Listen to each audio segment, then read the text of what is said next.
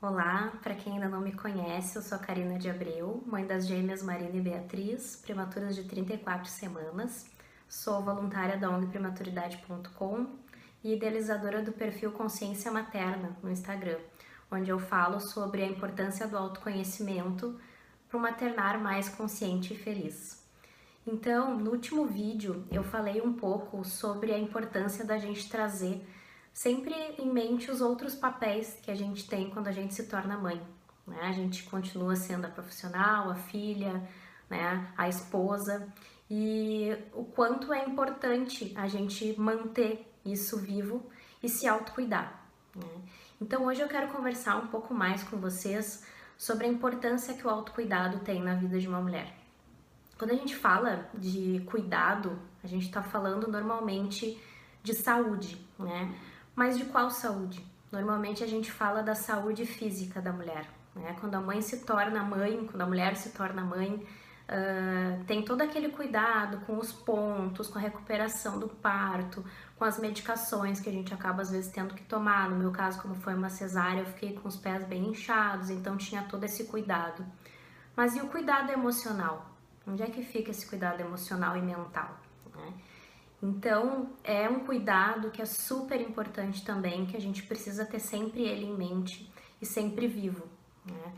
E a gente, quando nasce o, o nosso filho prematuro, a gente também é uma mãe que nasce prematura. A gente não estava preparada para ser mãe já naquele momento, né? A gente tava, tinha uma expectativa de que seria um outro momento. Para a gente não tem incubadora, para a gente não tem um monitor raptando a qualquer uh, momento de que a gente está sentindo ou passando por alguma coisa, né? Como tem para os nossos filhos. E a gente não consegue exercer a maternidade na nossa plenitude no momento em que a gente se torna uma mãe de prematuro, porque a gente tem todo um ritual de uma UTI que a gente precisa seguir, né? E que nos impede de poder estar tá sendo uma mãe ao natural, né? Uma mãe como as outras mães que vão para casa com seus filhos. E fora outras questões, né, que a gente sabe que a mãe prematura acaba passando, como uh, a experiência de parto, que às vezes não é o que a gente sonhava, o que a gente esperava, uh, toda a recuperação que a gente tem, né, a questão própria de ter sido um bebê prematuro, né, tem N fatores que, e a internação também, né, que a gente, grande parte de nós, mulheres que são mães de prematuros acabam sendo internadas previamente no hospital, acabamos ficando antes lá. Então, tudo isso mexe muito com o nosso emocional. É como se a gente tivesse energia despendida só para os nossos filhos e para a gente acaba sobrando muito pouco. Né? E eu acho que isso uh, não, é, não é algo que a gente faz de propósito, é óbvio, mas é algo natural né, de uma mãe que está preocupada com seus filhos. E aí, o uh, que, que eu quero contar para vocês? Que eu, quando comecei a me dar conta de que eu precisava cuidar mais de mim, foi no dia que eu tive alta, né? Uh, eu tive alta, as gurias ficaram lá na UTI ainda por mais tempo, por muito mais tempo, por mais 20 dias ainda depois que eu tive alta. E esse dia foi muito impactante para mim, assim, né? Acho que foi onde caiu a ficha que efetivamente as coisas iam ser diferentes do que eu imaginava, assim, né? E aí isso me gerou um, uma questão emocional bem forte, assim, que eu precisei muito de ajuda. E aí eu chamei a minha, a minha terapeuta, que eu não estava indo mais, eu faço terapia já há bastante tempo, mas eu não estava indo em função de ter ficado internada, e pedi ajuda, né? E aí fui na terapia e foi excelente para mim, para eu poder organizar minhas emoções, para eu poder colocar as coisas em ordem, porque eu estava realmente uh, com um turbilhão dentro de mim, assim, né? Uh, inclusive, eu achava que não era normal aquilo que eu sentia, assim, como é que eu tava triste, como é que eu tava uh, melancólica, sendo que as minhas filhas tinham nascido bem, tudo bem, elas estavam na UTI, mas elas estavam bem, né? Como que eu podia estar tá me sentindo dessa forma? Eu, eu me senti até meio envergonhada, assim, né?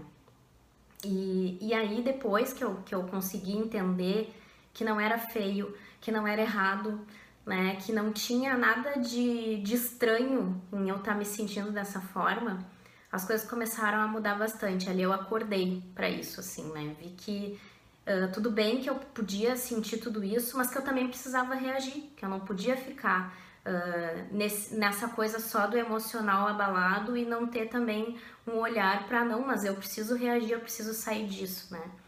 E aí uh, eu comecei a fazer coisas muito simples, assim, que olhando parece, ah, mas só isso, mas para uma mãe de prematuro e para uma mãe que está uh, às vezes ou dentro da UTI ou em casa já com seu filho e que tem uma rotina totalmente adversa, assim, parece, ah, não, mas tu não vai conseguir fazer isso, né? Ou tu não pode fazer isso.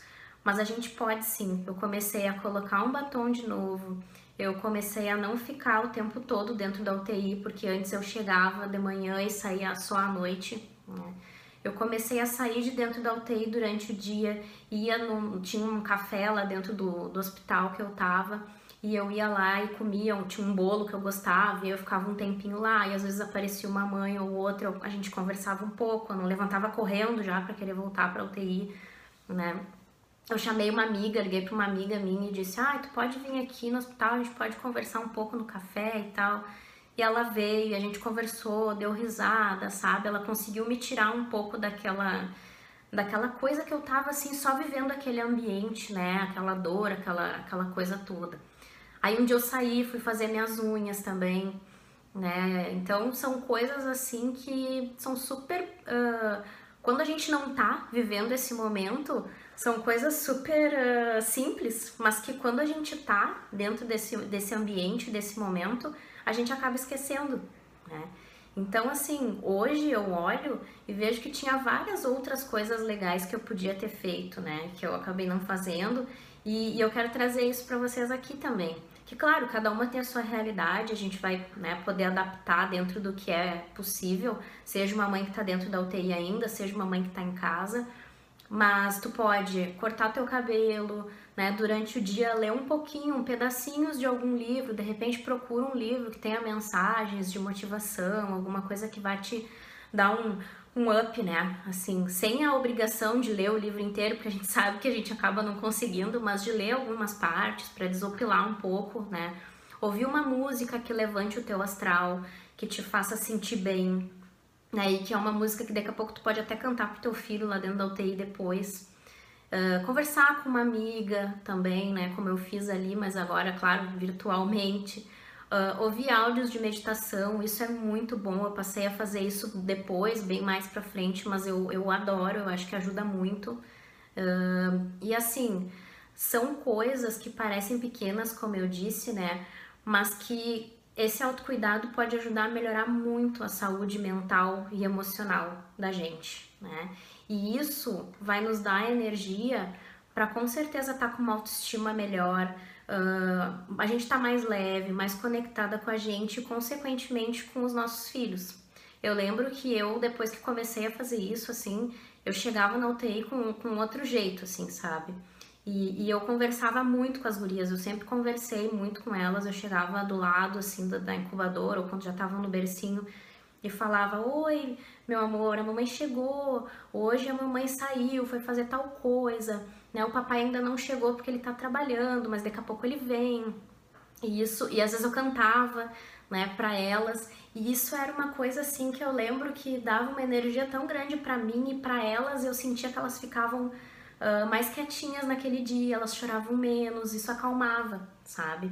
Então, a gente tinha coisa para contar, né? Eu tinha coisas para contar para elas, porque se eu ficasse só vivendo aquela rotina ali de, de dentro da UTI, eu acabava que não conseguia ter algo para contar, algum assunto, né? E mesmo quando a gente está em casa também, a gente pode conversar né, com os nossos filhos, a gente pode falar do que a gente sente também, isso não é errado, ele não vai achar que a gente é fraca, né, que a gente não tem coragem, pelo contrário, a gente é real, somos pessoas como qualquer outra pessoa e que está atravessando um caos muito grande.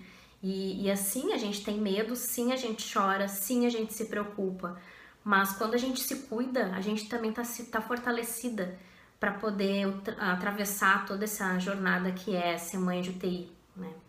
Então, eu quero encerrar o vídeo de hoje convidando vocês para escolher uma dessas dicas que eu trouxe hoje e colocar isso em prática daqui para frente. Lógico, pode ter outras opções, outras coisas que vocês lembraram ao me ouvir falar aqui, né? Mas que sejam coisas que vocês estejam cuidando de vocês, que vocês estejam olhando para vocês. É, eu espero que vocês tenham gostado do vídeo de hoje. Deixem os comentários de vocês pra gente saber o que, que vocês estão achando.